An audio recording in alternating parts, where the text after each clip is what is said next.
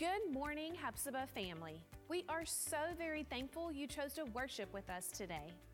I'd like to take a moment to go over a few upcoming events. Are you planning to attend our Fall Festival? In case you missed the announcement, our Fall Festival is scheduled for Friday, October 27th at 6 o'clock p.m. This is the one night each year when our community comes to us, right here at HBC. Join us for all the fun, like trunk or treat, inflatables, games, a free hot dog supper, and more. We also need your help to welcome our community to HBC. Adults and youth, please use the QR code on the screen to register as a volunteer. Where are all the young men? This next one is just for you. It's time to register for the HSM Guys Weekend. Please plan to join us November 3rd and 4th. This yearly Guys Weekend focuses on spending time sharpening one another more in the image of the perfect man, Jesus Christ. This year's focus will be on leadership, and we would love for you to join us. Please use the QR code to register today. Lastly, please plan to join us for the upcoming Community Night of Praise on Friday, November 3rd at 6:30 p.m. This event will be held at Bethesda Baptist in Clayton, and I'm sure it will be a blessing to worship together in praise. Again, we thank you for choosing to worship with us today, and we hope to see you again very soon.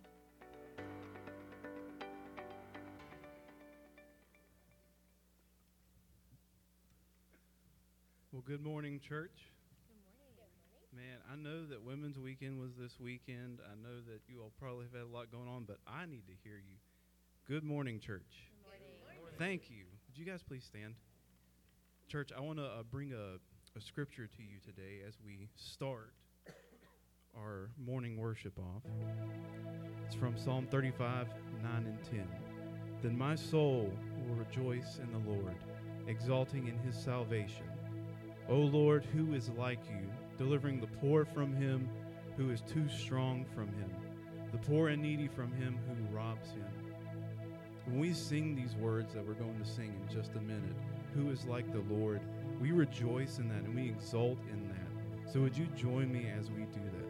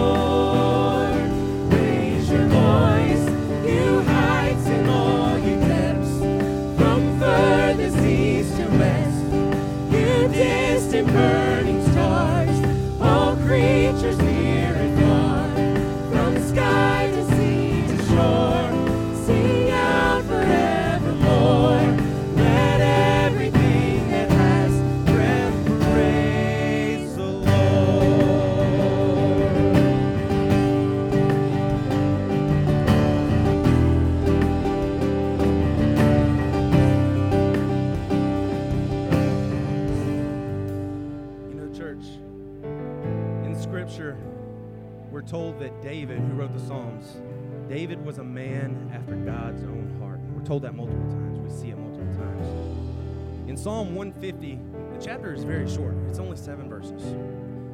In the course of seven verses, David tells us over 13 times that we're to praise the Lord, that we're to praise God, that we're to praise Him for His mighty works, that we're to praise Him in His sanctuary, that we're to praise Him in the heavens, that we're to praise Him with cymbals and drums and our voices. And I want to say this morning, coming off a women's weekend, everybody's got a lot going on. I want to say this morning that it doesn't matter where you've been, it doesn't matter where you're going, it doesn't matter who you are, it doesn't matter who you strive to be. Whatever you're facing in life, God wants to hear you sing. He wants to hear you praise His name. He wants to hear you worship Him with your voice. So let's sing that chorus one more time. Okay, just Lincoln's to play on the piano, nothing else. But let's sing that chorus one more time and sing out to Him like you've never sang before. Praise the Lord for His wondrous works in your life. Praise the Lord. Praise the Lord. Sing His greatness.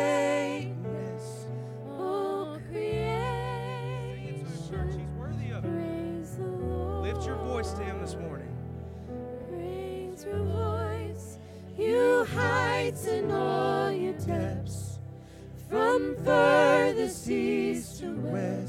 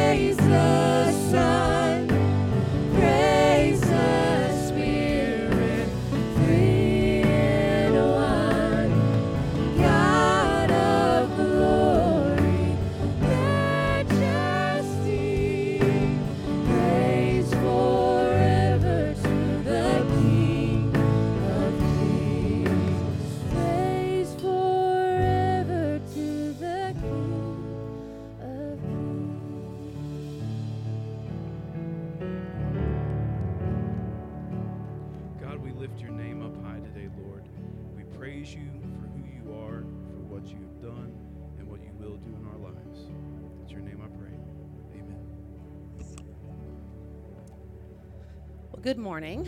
Um, we are focusing this week on the country of Uganda. I hope you've been praying along with us for Uganda this month. I would love to share with you some of the things that we do in Uganda. So I have some pictures to share with you. Um, back in 2019, we planted a church in a remote village called Kamuli. I think we have a picture of this. Um, the church was um, put in this community because there was no Christian church in this whole area. And in rural, rural ooh, Uganda, many people don't have vehicles. So it's very important for a church to be within walking distance. Um, and so this church was um, planted in this place so that many people in this area would be able to worship. Um, this church now has over 365 members. So that's pretty cool. Many of you sitting in this church gave to build this church, and so I just want to share that with you because the church is growing. When we are there next week, we'll have an opportunity to work in this church and to help them with their baptisms. So that'll be really exciting. Um, also, we have 60 some kids, 62, I think, kids in our orphan sponsorship program. In Uganda, there's no public school. So if you can't afford your school fees, then you don't get to go to school. Um, and so many people here in the States are partnering with us and they are paying the school fees for these kids so they can go to school. I think we have a picture of the kids, some of the kids in their school uniforms. Um, many of you sitting in here are doing that work. You are sponsoring these kids so that they can get an education, and it's very valuable to them. Um, they love being able to go to school. So we'll get to see all of these kids next week when we're there. And then another thing that we do is, um, and this is one of the things I didn't think I would love so much, but it's actually one of my favorite things, is going into the prisons in Uganda. And this picture is a little obscure because we're really not supposed to take pictures. so that's why it's sort of between the chair and the person in front of me. Um, but every time we have an opportunity to go into a prison in Uganda and share the gospel, we see so many people, mostly men, come forward and receive the gospel. And it is such a blessing to be able to take them things because if you go to prison in Uganda, they don't feed you every day. Um, they really depend on the kindness of people in the community to bring them supplies, the kindness of their family and their friends. And so when we have an opportunity to go into a prison, we often take soap and food, things like that for them. They're very grateful. Um, and then we get an opportunity to share Jesus with them and I know that it will change their life. So that's the greatest thing we can give them. Um, we do have a team that's going to Uganda. We leave Thursday. So if you're in the room and you're going, we would love to pray and commission this team. Come on, Rita. Rita's been with me many times. Here comes Rob. Anybody else? You can see the names of the people that are going on the screen. We also have prayer cards in the uh, Mission Center. Stop by and grab one so you can be praying for us this week as we go. We leave Thursday morning. Um, would you come and pray for us? Whoever would like to come and pray for us, we would really appreciate it. Ask Matt Atkins to do it.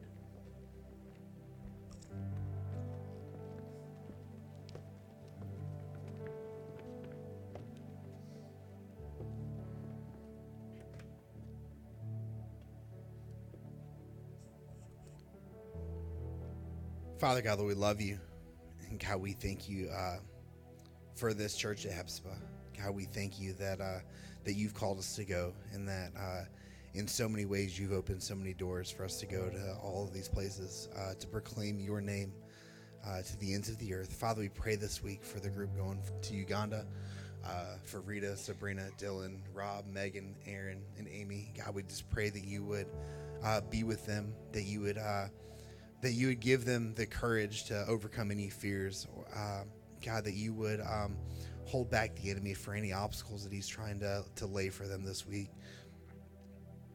Yeah, that you would be glorified. Uh, Father, I pray for the churches that they're going to see. I pray for the um, the prisoners that they're gonna that they're gonna interact with. Father, I pray for those kids. Um, God, I just know that uh, while we're only there for a week that you you may have been preparing hearts for months or years. And God, we just pray that you would give them the boldness to speak your name. We pray for uh, anything that might happen with their travels. God, we just know that um, there's so many things that can come that can uh, that can blind our eyes to your greater vision. And I just pray that you would uh, keep them focused and keep their their minds set on you and keep their eyes fixed on Christ. And God, we just uh, pray that you would continue to do a wonderful work uh, in and through them, and that you would continue to bless the uh, the nation of Uganda, and um, that you would continue to uh, let your name be magnified there. That people would turn away from the uh, the idols and their false religions, and that they would follow you. And God, we just uh, thank you that you've chosen us to get to participate in this. In the name of Jesus, we pray. Amen. Thank you so much. If our ushers can come forward, we're going to take our offering and pray for our pastor. Um, but while that's happening, I also want to tell you that um, we are going to be going to uh, Baltimore to work with CLC Church in um, West Baltimore next month that um, trip is coming up quick and there were some logistical things that needed to be worked out. So the interest meeting for that trip is actually next this coming wednesday night at 8 o'clock in the mission center. So if you're interested in that josh bunner will be here um, to share with you some details about that trip. That is our um, annual trip to clc church to do their oh give thanks ministry. Uh, it's the week right before the weekend before thanksgiving weekend so if you're interested in that, mark that down on your calendar. And today we are praying for Dr. Mike Boone. He is uh, one of the pastors over at Wakefield Central Baptist Church. And I'm going to ask Mike Smith, since he's front and center, if he will pray for all these things. Let's pray.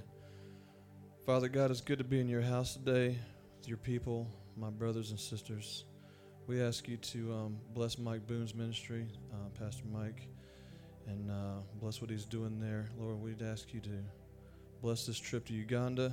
We're so grateful that you're not done with humanity yet. Sometimes I pray you come back right now. But uh, there's more people that need to be saved, and we thank you for giving them more time. We ask you to bless this offering. Bless John while he brings us a message.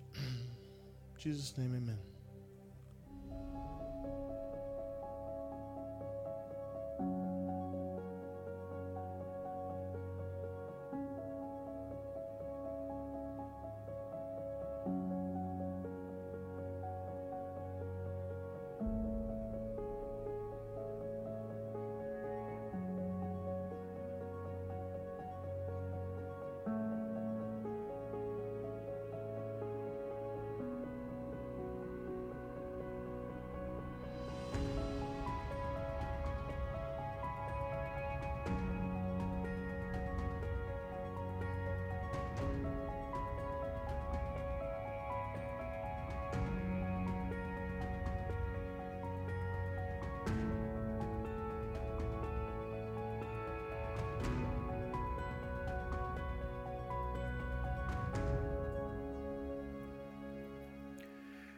Well, good morning, church.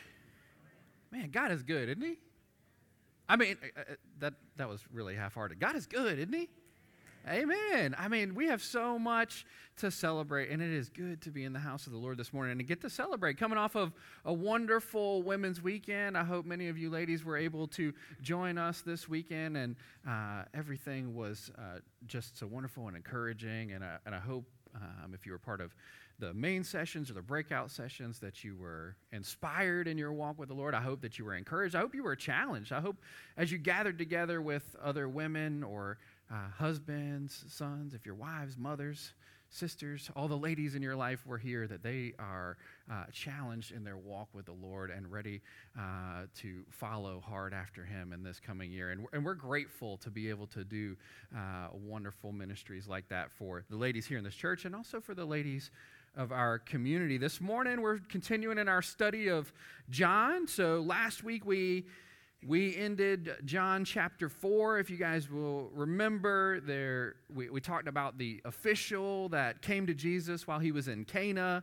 He was that Capernaum official, right? He traveled some, some distance to reach Jesus because his son was sick and he wanted Jesus to heal him. And if you guys remember in that interaction, Jesus told him to go. He said, Your son is well.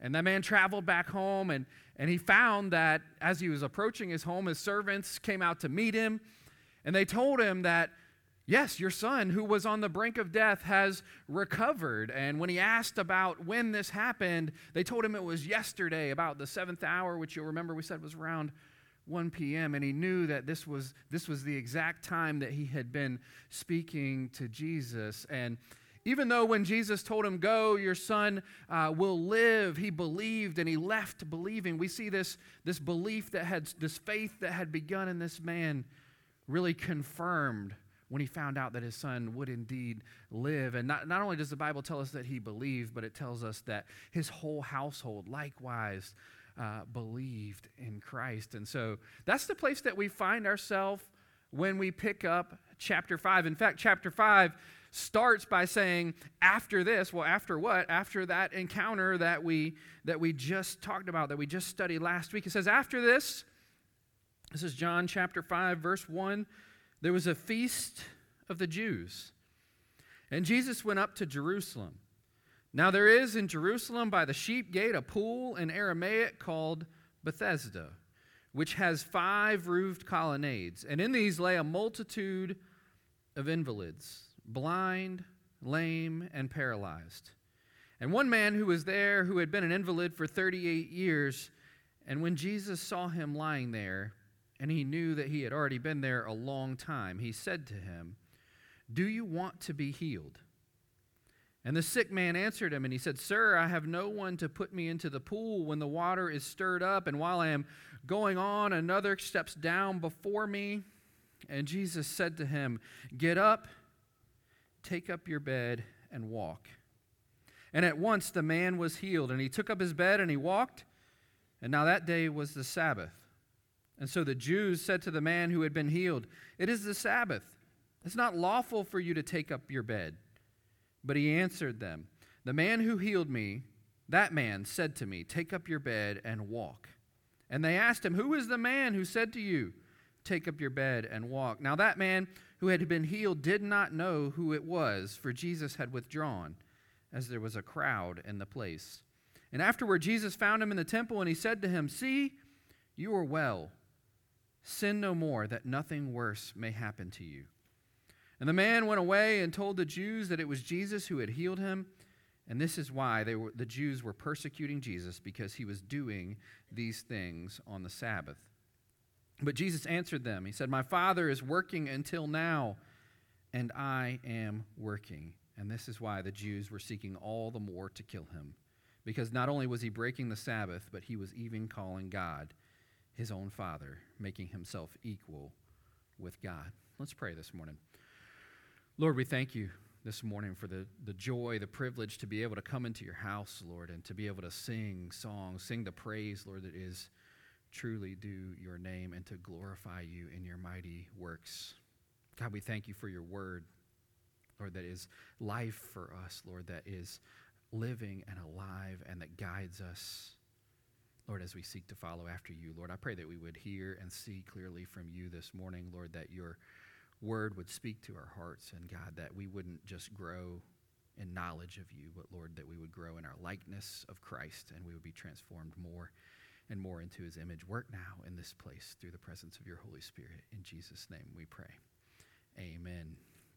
There's a lot of information in this chapter. In John chapter 5, there are, there are tons of things that we are presented with that it will do us well to understand. First off, we see, uh, we said already, it was after this, after that interaction that we just talked about, that Jesus sees himself returning to Jerusalem. Now, if you'll remember, it wasn't that long ago that he was in Jerusalem for the Passover, right? And we saw him teaching, and that's where we saw Nicodemus come to him by night.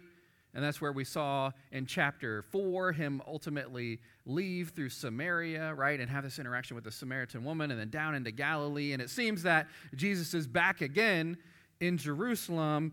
And the Bible tells us it was for the feast of the Jews. Now, we don't know which feast this is. And if you read um, through all the, the commentators on this, there is no good agreement on what feast this is. There are there are no shortage of ideas of what feast this is, but John doesn't really tell us. Now, there are a couple that are likely. So there are three feasts that the Jews were required. If they were anywhere near Jerusalem, there were three feasts that they were required to uh, come to Jerusalem to attend. One is the Passover, and we know that the Passover has already happened because that's why he was in Jerusalem. And we see the Passover is happening again in a few weeks when we get to John chapter 6. We, will see that he's back, uh, and the Bible tells us in John 6 that it is again the time for the Passover. So I think we can rule out the Passover. And there are a couple of other feasts. There's one that happens seven weeks after the Passover. That is actually called the Shavuot, which is weeks. It is the festival of weeks. It is a Jewish celebration of when the people came out of Israel, which you guys will remember was the Passover, and then when the Torah was delivered to Moses from God. So when they received the law, and it's always celebrated seven weeks after the Passover. So that is definitely a possibility, and it would have been in the, the spring of the year after the Passover. And then there's another festival in the fall around harvest time that is the festival of booths, which some of you guys might be familiar with, where the people come and they erect a tent and they dwell in that tent there in Jerusalem um, to represent uh, the, their, their pilgrimage in the wilderness and the time that they spent there. So it could be either one of these festivals. We, we don't know. It could be some other festival that, again, we haven't been told about. But needless to say, Jesus is back in Jerusalem for this celebration, for a time when people are coming to Jerusalem. Notice that it says it was for a feast. So they're, they're coming to Jerusalem to celebrate. And yet, where does Jesus find himself? He finds himself in a place that is probably not very full of celebration. Probably doesn't look a whole lot like the rest of Jerusalem looks as they have come to town to feast and to celebrate. It says in verse 2 Now there is in Jerusalem by the sheep gate a pool in Aramaic called Bethesda. And that's where I want us to start. I want us to, the first point there is a devastating situation. Which is interesting because Bethesda, that the word Bethesda actually means house of mercy. And yet, in the description of this house of mercy, in this pool, right? That's what the Bible tells us. It says that there was a pool there by the sheep gate. It was called Bethesda. It had five roof colonnades. That, this means that there was uh, columns all around the pool with rooftops over them, and probably the five means that there's five sets of roofs, not five sets of columns. So imagine a pool large enough that it has five sets of roofed, open little villas around. And in the midst of this, we see that the picture is that there is what verse 3 tells us that there is a multitude of blind, lame, paralyzed people laying under these roofed colonnades, waiting to get into this pool. It is a devastating situation. And again, I said that, that the Bible tells us it was a time for feasts, and yet the place that Jesus finds himself is not among the people who are celebrating, not among the people who are feasting, but among the people who are destitute, who are hurting, who are blind, who are lame, who are in this place hoping to be healed. And the question becomes why is it that they're in this place, that they're hoping to be healed? And so I, I want to address that because depending on the translation that you're using, one of a few things might have happened. One, if you are in the ESV, your translation goes straight from verse 3 to verse 5. And any of us that are good at math knows that there's a number between 3 and 5. It's 4. There, or you might have in your translation a verse 4. Or you might have a note that says hey, there used to be a verse 4, and now there's not a verse 4. And so I want to talk about verse 4 because one of the things that happens when we get English translations of the Bible is that they gather from all over the place multiple manuscripts of the same text. And this is important that you understand because I, I want you to understand that everything that we have in this book is God's word. But that doesn't mean that man didn't have to get involved to translate, and God has preserved what He wants preserved. And what happened when we when we have the original book of John is that John wrote this as a series of letters, things that were written down and sent to places, and other people copied those letters and pass them along to other places so that the written word could spread, so that copies of John's gospel would make it to all of the places that it needs to make it to. And one of the things that we find with that verse 4 when we get to um, really modern translations like the ESV, you know, that's only been around 20 or 30 years, is that when they look at all of those manuscripts, the earliest manuscripts, the ones that are closest to John's writing, don't have verse 4. And it's probably likely that what happened is that somebody at some point con- you know, wrote some context in there and said, the reason that people were all gathered in this place is, and this is what verse 4 says for those of you guys that don't have it. They were waiting on the move of the water, for an angel of the Lord went down at certain seasons into the pool and stirred the water, and whoever stepped first into that water was healed of whatever disease that they had. So, what we find is that there was very likely some superstition that existed during this time. As we study the rest of this passage, we'll, we'll be no strangers to the fact that there were many superstitions among the Jewish faith. But there was some superstition that existed at this time that said, when you see this water in this pool move, that there's an angel of the Lord present that stirred the water. And if you're the first one into the pool, you receive some sort of healing from it, right? That you're healed of whatever disease that you have. And so that makes, man, that adds tons of context for the situation that we find ourselves in because the Bible tells us that the people that Jesus, the multitude of people that were there, were, were blind, meaning they couldn't see. They were lame. They had some, some sort of physical infirmity that kept them from moving around easily or they were paralyzed. They were unable to move entirely at all. And so, if these people are gathered in this place, hoping that when the water is stirred, they will be the first ones into the water to be able to be healed, because that was the myth or the belief. Man, these are the most hopeless of the people that are in that place hoping to be healed, because there is no chance that someone who is blind or that has some sort of physical infirmity or is totally paralyzed is going to be the first ones into the water when it's stirred. That is the situation that Jesus walks into. We don't know what a multitude is, but I can tell you that if there are five roofed buildings and it says that it's full, a multitude of people, that this is a desperate, a desperate situation full of people who, on the one hand, believe that this water will heal them, on the other hand, have really absolutely no chance of ever being the first person to be able to get into it.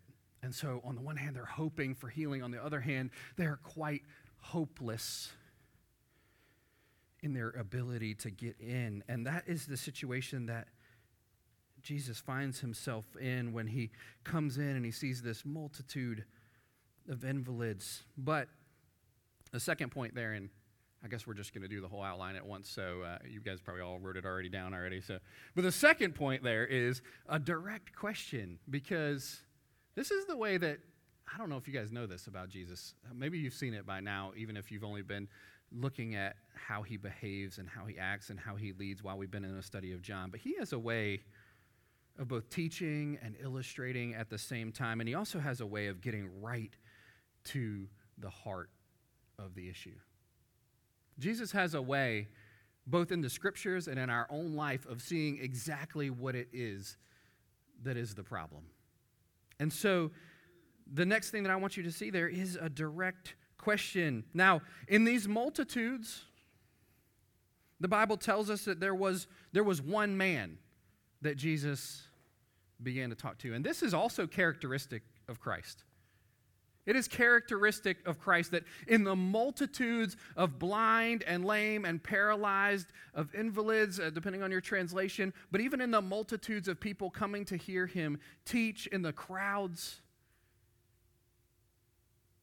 there is never any shortage of ability by Christ to focus on the one person that he needs to reach. And he does. And it says, the Bible tells us that there is a man there in verse 5 who had been an invalid for 38 years.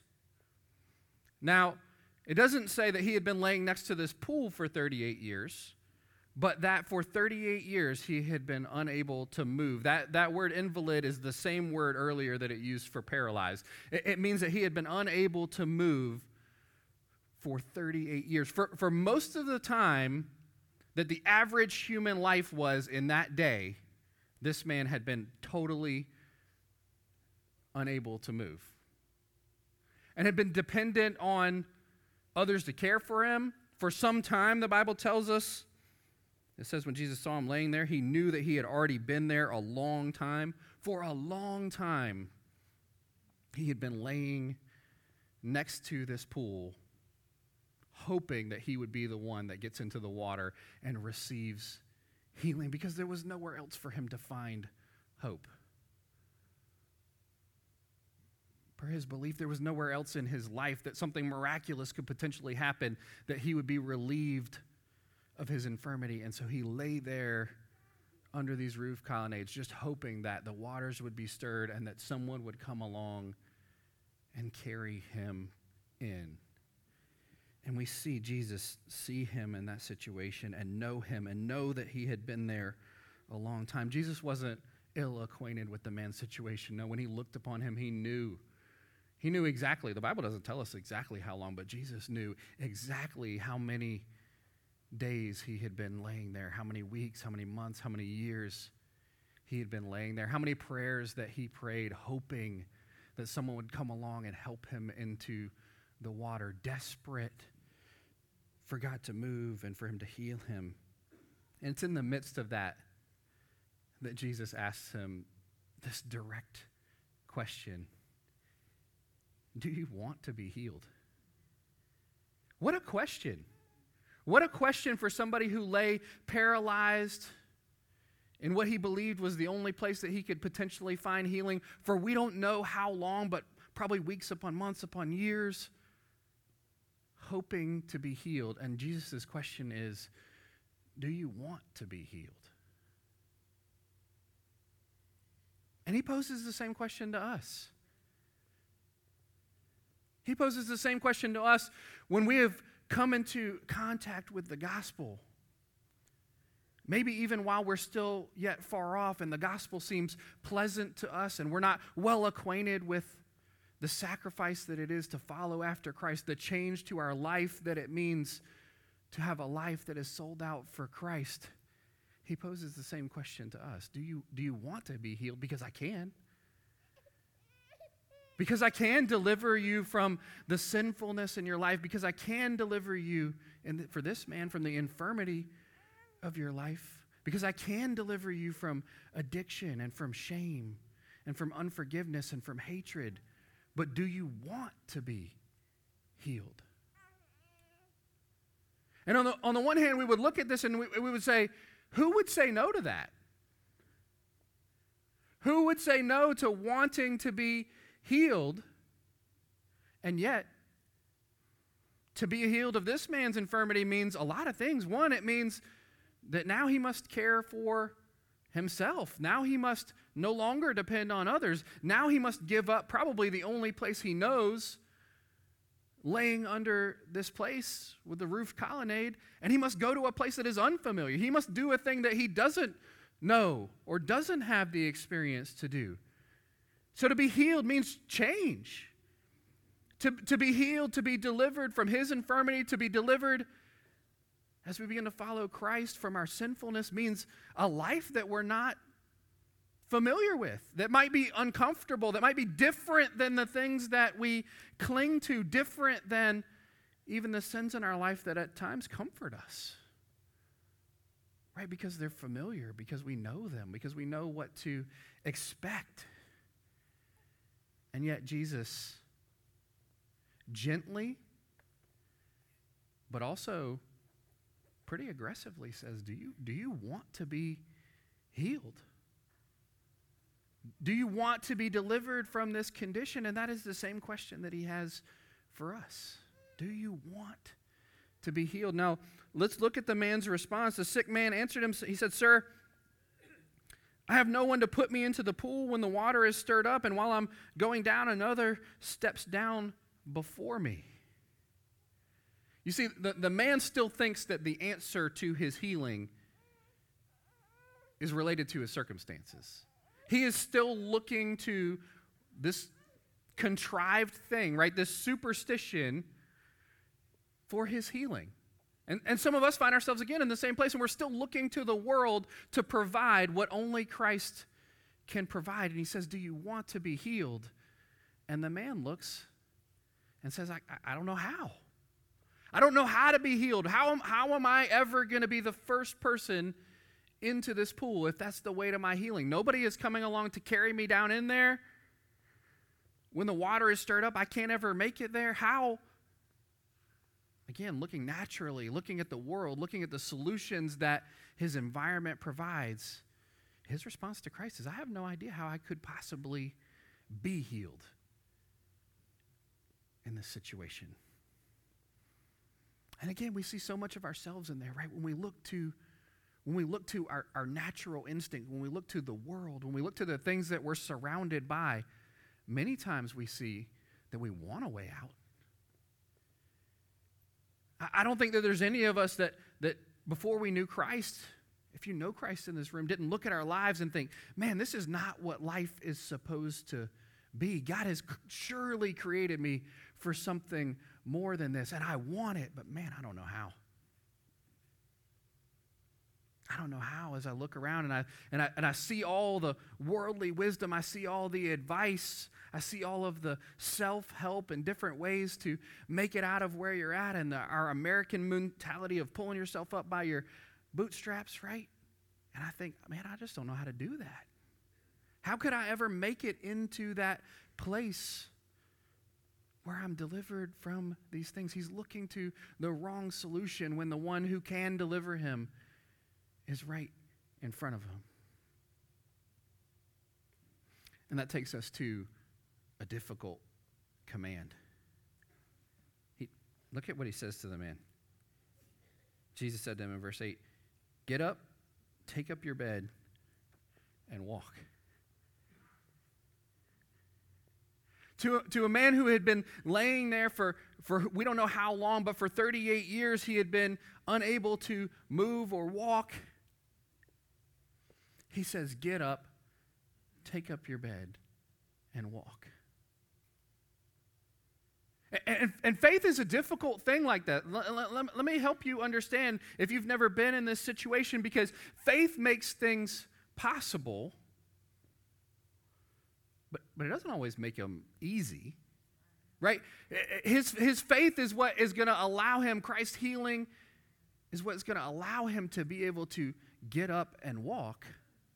Christ has already done what's necessary to heal him, and yet, there is still a response that's, that's required, and it's, it's not an easy one. It's not an easy one to step out of a place that you have been in for such a long time and to go to something that is uncomfortable, that is full of, full of more opportunities to have to trust Christ, not full of less. Right? As he steps out of this situation, he's stepping into something that he does not know and stepping out of something that he does know. And yet, the command of Christ is simple take up your bed and walk. But where do you start?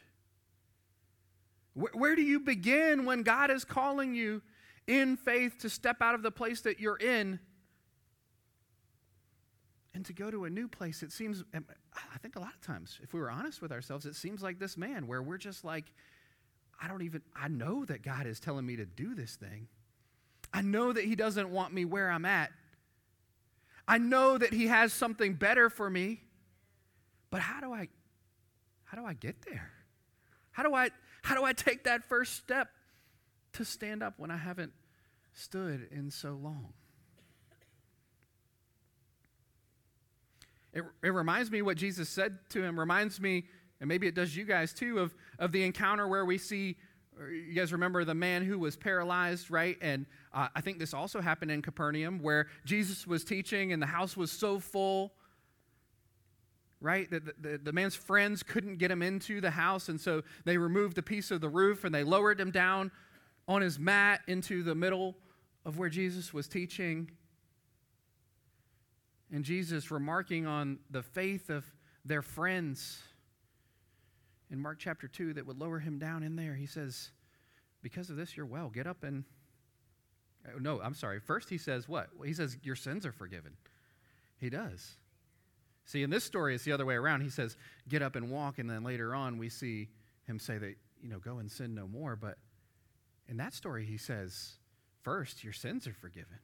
And if you guys remember, Everybody that was sitting there was wondering. The teachers of that day were wondering in their hearts, the Bible tells us, and Jesus knew what was in their hearts because they were questioning who is this man that has the ability to forgive sins? And what's Jesus' response to them? He says, Which one is easier, to say to him, Your sins are forgiven? Or to say, Get up and walk. But so that you know that the Son of Man has the power and the ability to forgive sins, I say to this man, Get up and walk. Take up your mat and walk. And that's exactly what happens over in the, the other gospels, and that particular is described that way in Mark chapter 2, verses 1 through 12. But that man gets up and walks and leaves knowing that his sins are forgiven. And likewise, we see, to Je- see Jesus say to this man, Get up, take up your bed, and walk. And let's look at, let's look at the man's response. It says, and at once the man was healed. So the healing, the healing, just like just like the official son that we saw last week, the healing was immediate. At once that man was healed. When Jesus said, Get up, take up your bed, and walk, he was healed right then, fully capable of getting up and taking up his bed and walk. And he responds in faith by doing that. And he, the Bible says, he, and I love this because it gives us literally the obedience to everything that Jesus said. He took up his bed and he walked. Right then, he did exactly what Jesus had commanded him. He took up his bed and walked. Now, the rest of verse 9 tells us that that day was the Sabbath. And that brings us to the, the fourth point, which I bet you guys can guess because it's already on the screen a disregard for compassion. You see, this should have been amazing. This should have been miraculous. This should have had everybody. I mean, Jerusalem is the, is the capital of the nation of Israel, is the home of their temple. It is a people who are called after God and set apart for Him. And it should have been on a feast full of people that were worshiping God. So it should be full of people who, in response to a man who had been lame for 38 years, walking miraculously by the word of Christ, it should have been full of people that were celebrating that. And I, and I think Jesus knew that. When he told him to take up his bed and walk, he knew that it would cause a spectacle. You, you see, when we look at the response of the religious leaders, and that's really who's in view there when it says in verse 10 So the Jews said to the man who had been healed, It is the Sabbath. It's not lawful for you to take up your bed.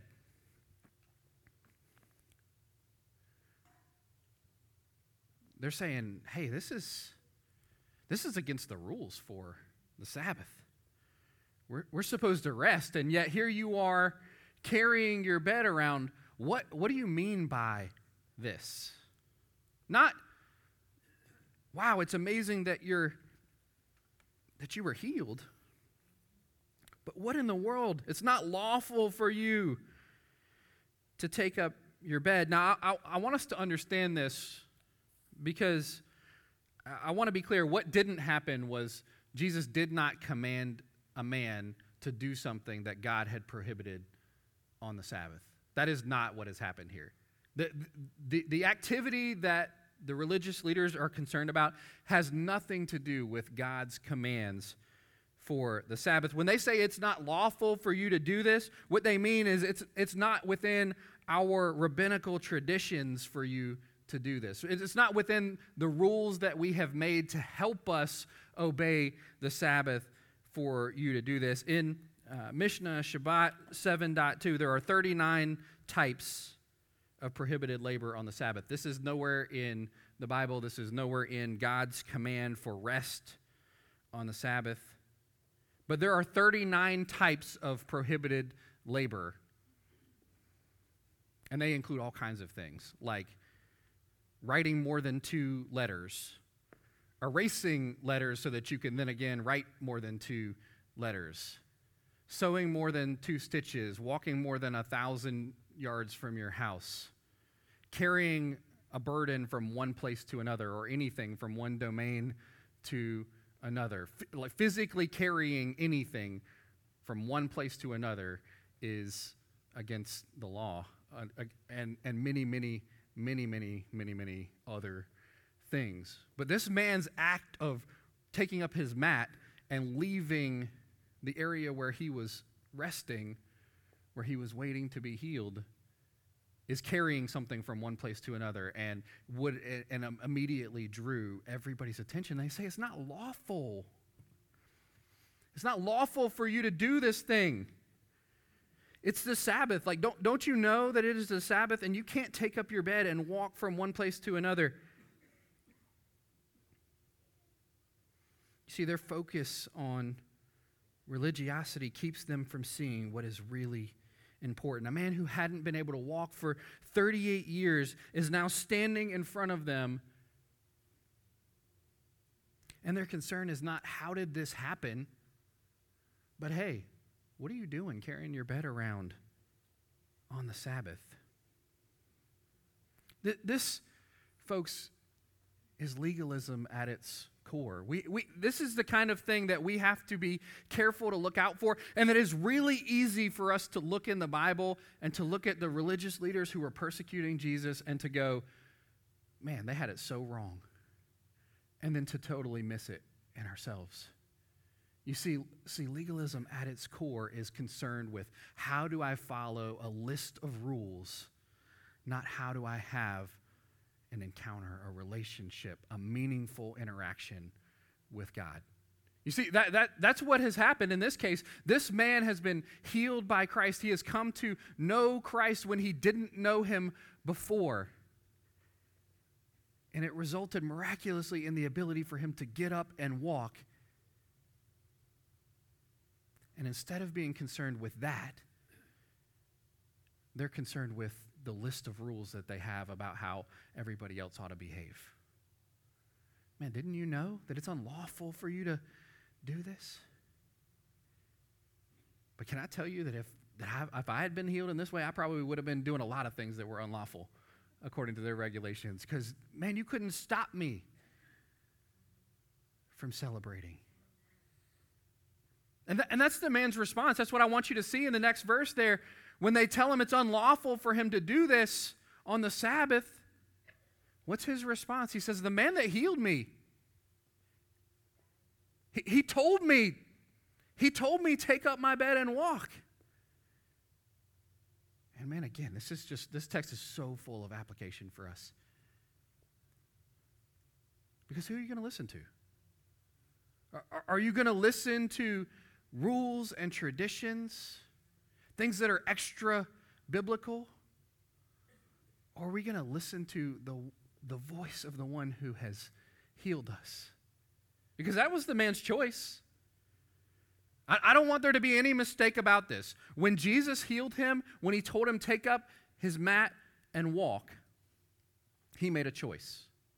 Not just to stand up, but to follow the command that Christ has given him, knowing that I said earlier that Jesus knew that this would attract attention, but this man knew that it would attract attention. He knew that this was against the law. There, there's nobody in Israel that didn't know that this was against the law. And not only that, he probably knew what the punishment could be for working on the Sabbath. You see, in that same text that spells out the 39 things, types of activities that are prohibited on the Sabbath, it also says what the punishment is.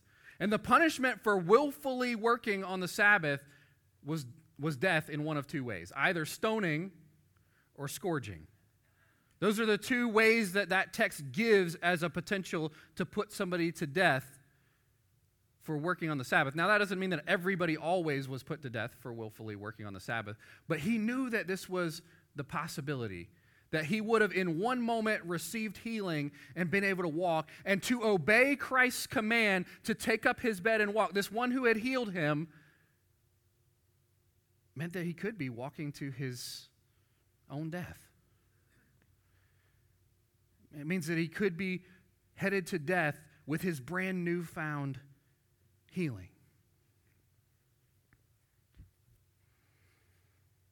And this is the same choice that we find ourselves in. When Jesus comes to us and asks us, Do we want to be healed? Do we want to be forgiven? And when He does, when He forgives us and He rescues us from that sin, from those things that have so ensnared us, and He sets us free, and He gives us a command and bids us to follow Him. The choice that we make when we follow Christ is always death. Death to myself, death to my preferences, death to my schedule, death to the things that I hold dear, the things that I cling to that are not Christ. And it can even, like this man, it could have cost him his very life. But what does the Bible say? He that loses his life for my sake, what? He gains it. He gains it. And so this man counted the cost. He knew what Jesus was asking him to do was unlawful. And yet his response is the one who healed me. He told me to take up my bed and walk. My defense is the man who spoke to me and cured my infirmity that had been my lifelong 38 years trapped in this place. And suddenly I'm alive. He's the one that told me to take up my bed and walk. So you know what I did? I did it. I, believe up until this point, we got to give the religious leaders some a little bit of deference. They may not have been familiar with this man. They may not have known his exact infirmity. When they saw him carrying a burden from one place to another, maybe they felt obligated to just be like, "Hey, don't you know that you can't do that?" But when he tells them that he has been healed, this is where we see that that total disregard for compassion because their excitement is not for his healing rather than trying to find out who it is that could heal a man who has been infirmed for 38 years. Is that what you guys see in the text? Do they say, Who is it that healed you? No. They say, Who is it that told you to take up your bed and walk? He says, I'm doing this because the man who healed me told me to take up my bed and walk. And their question is, Who is it that told you to take up your bed and walk? Who, who would command you to, to break our tradition, to break our rules? We want to find this person. It's so interesting. As we move into looking at their desperate attempt at self righteousness, they ask him, Who is the man who said to you, Take up your bed and walk. They begin to inquire. Not how is it that you are well, but who would tell you to do this thing that nobody else in Jerusalem is doing? No one else is carrying a thing from one place to another, and they, they want to know who has commanded you to break our rules. But look at what we find out in verse 13. Now, the man who had been healed did not know who it was, for Jesus had withdrawn as there was a crowd in the place. Now, this is again much like Jesus in crowded places to, to withdraw after doing something that is miraculous to remove himself from the situation, to prevent a, a spectacle. But I want you guys to see, too, that at the moment that this man was healed, he didn't yet know who Jesus was. Now, he probably had heard. I, find it hard to believe that there was anybody that hadn't heard of the miracles that Jesus was doing at his teaching, at the way that he so clearly taught and spoke on behalf of God and at the miraculous signs and wonders. I don't think it's that he hadn't heard of who Jesus is. He just didn't know that it was Jesus that was standing in front of him in that moment. He, he didn't know that it was Christ who asked him if he wanted to be healed. He didn't know that it was Christ that had said, Take up your mat and walk. He just knew that it was that it was a man and that he listened and that man and that and that man was the power of God because I was healed in a moment. And, and I think if we think about it for a minute, we can, we can put ourselves in this man's position. Right? The, the, there, there's been a time in our life, maybe even in this moment now, where, where God is acting clearly through Christ on my life, and yet I don't yet know him well enough to know and to look at him and say, it's Jesus that has been doing this. And yet, when we look at it, when we study the evidence, God has been moving in power, trying to reveal himself to us, trying to make himself clear to us, trying to bring us to the place that he would have us, and yet we're not quite able to say, man, that was, that was Jesus that was doing that. But praise God that He takes us to a place where we recognize that, where we can, like I said last week, we can look back on our lives and go, wow, before I was even ready to follow Christ, before I was really even ready to make this choice that this man made to forsake the rules and the obligations and the traditions and everything that was comfortable about my life to follow Christ, even then, before I really knew him, he was standing there and he was pursuing me and he was making a way and he was healing and he was delivering. And that's the place that this man finds himself in. He says, I don't know. I, I, I don't know who it was that, that healed me. His response to their inquisition is, I, I can't tell you. I, I, I don't know. It's this person that said to me, Take up your mat and walk.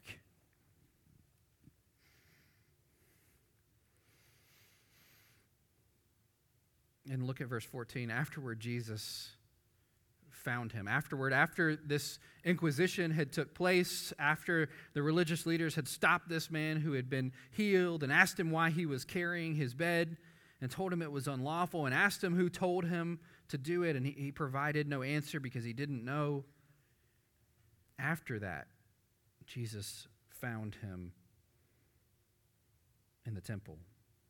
You know, compared to the religious leaders, this man's response is appropriate.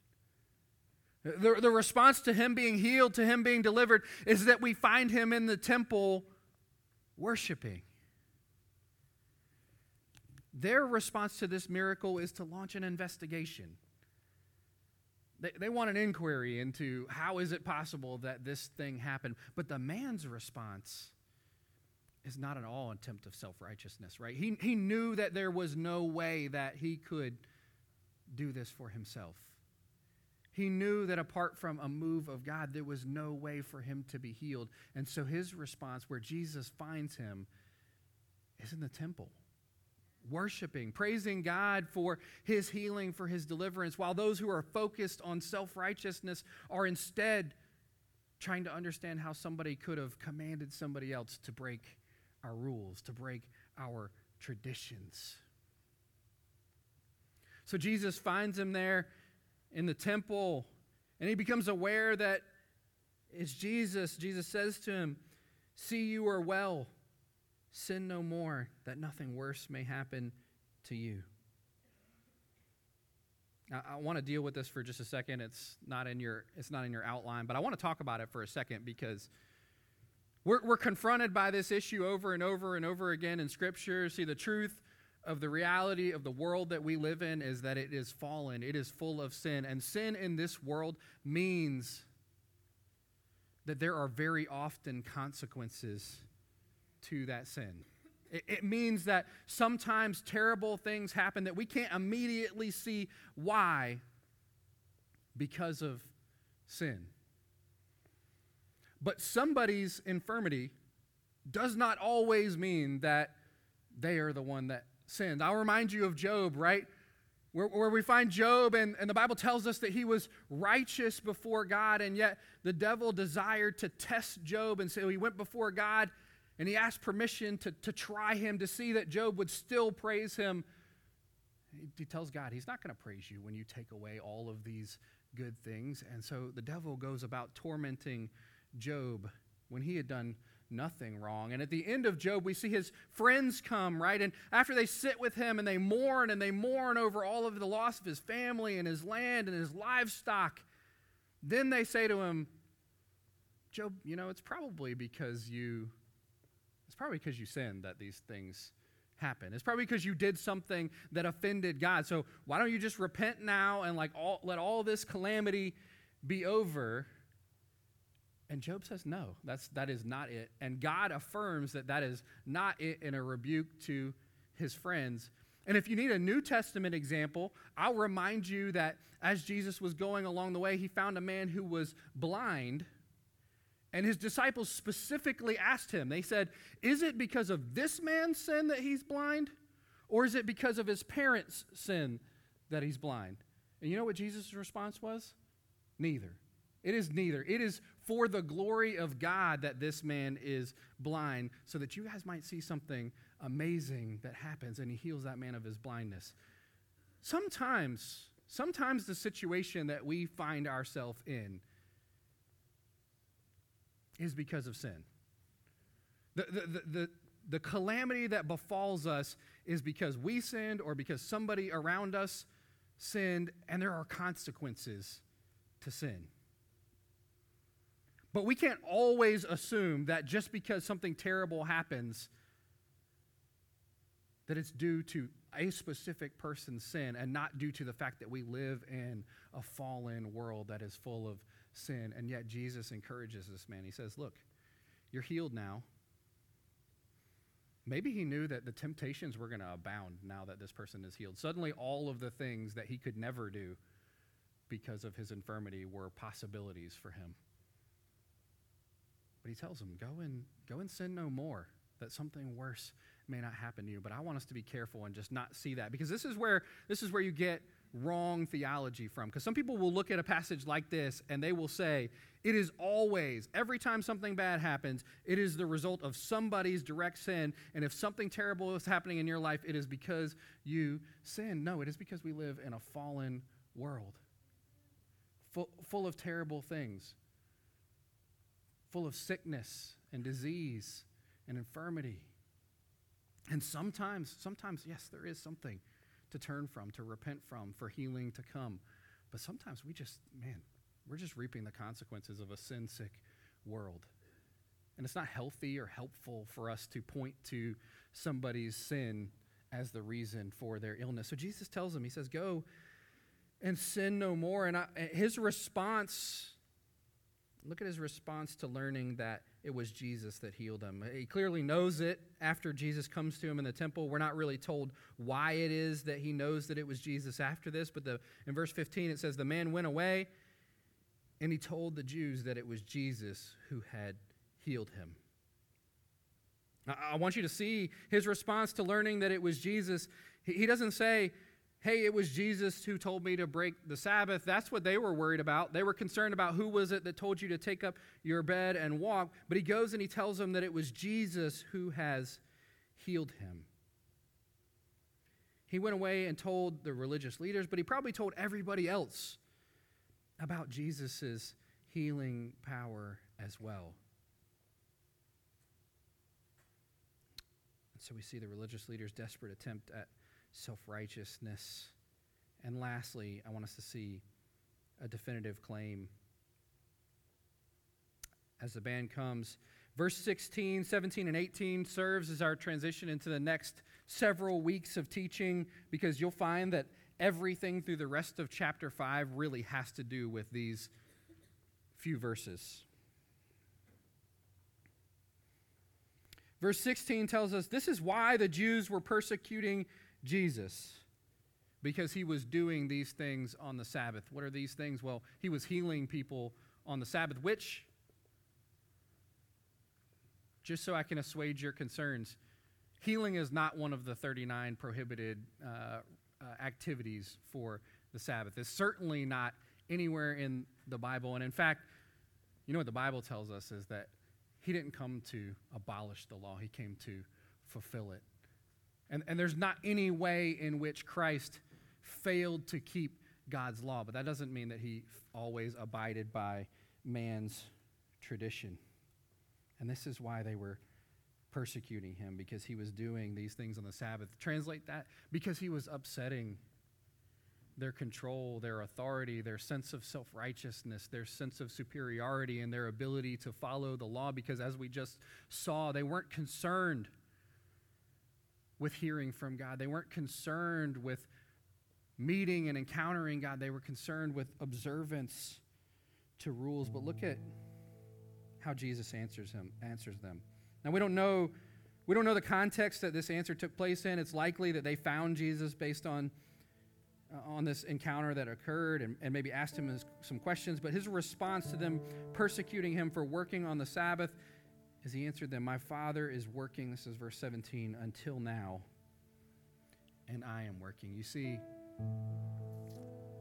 Jesus here makes a definitive claim. Elsewhere in Scripture, as he does things that are prohibited on the, on the Sabbath according to their traditions, he, he points to other things. He says, You know, don't you remember when David ate the, the, the bread of the temple when he was starving? He says that the Sabbath was made for man, not man for the Sabbath. He provides examples or reasons why what he's doing is permissible. Here, he doesn't.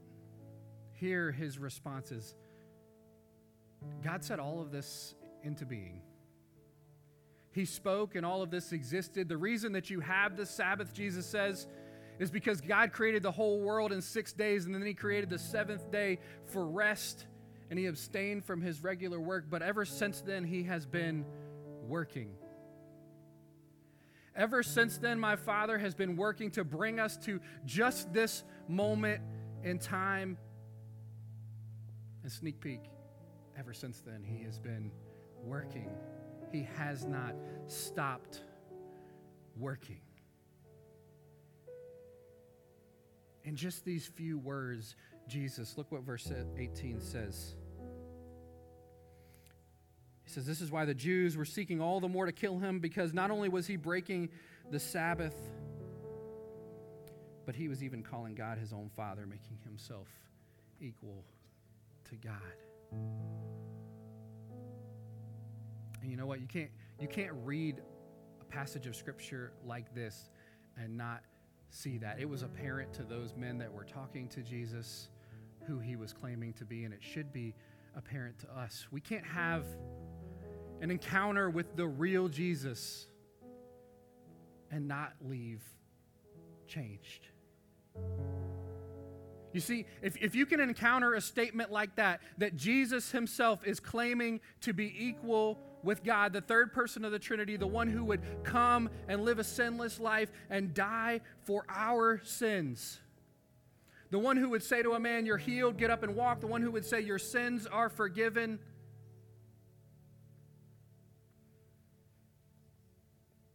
Either that is something that we absolutely have to believe with our whole hearts and follow after and trust for everything that we need in our life, and we are changed, or it's heresy, it's blasphemy. And we have to look at the evidence and we have to decide is this, is this Christ? Is he the truth?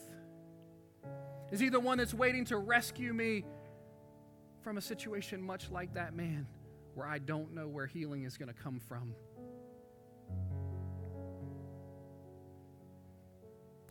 Or is he something else altogether? But there is no option to just disregard. There is no option to ignore his claim. If we can walk away unchanged and, and ignore his claim, then we don't understand it. It hasn't pierced to the depth of our soul who Christ says that he is, but he bids us bids us take up our mat and walk and leave behind that place that we find ourselves. And not only does He ask us, to command us to do it, but He has the power to make it possible. But the question for all of us is will we in faith do it? That first step is hard, much like that man. It seems impossible.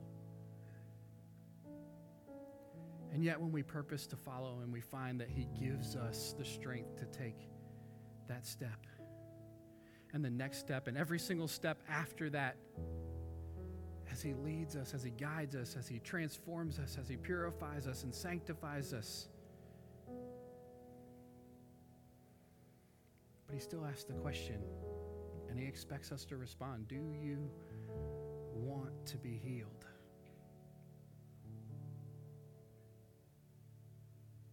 If you want to be healed this morning,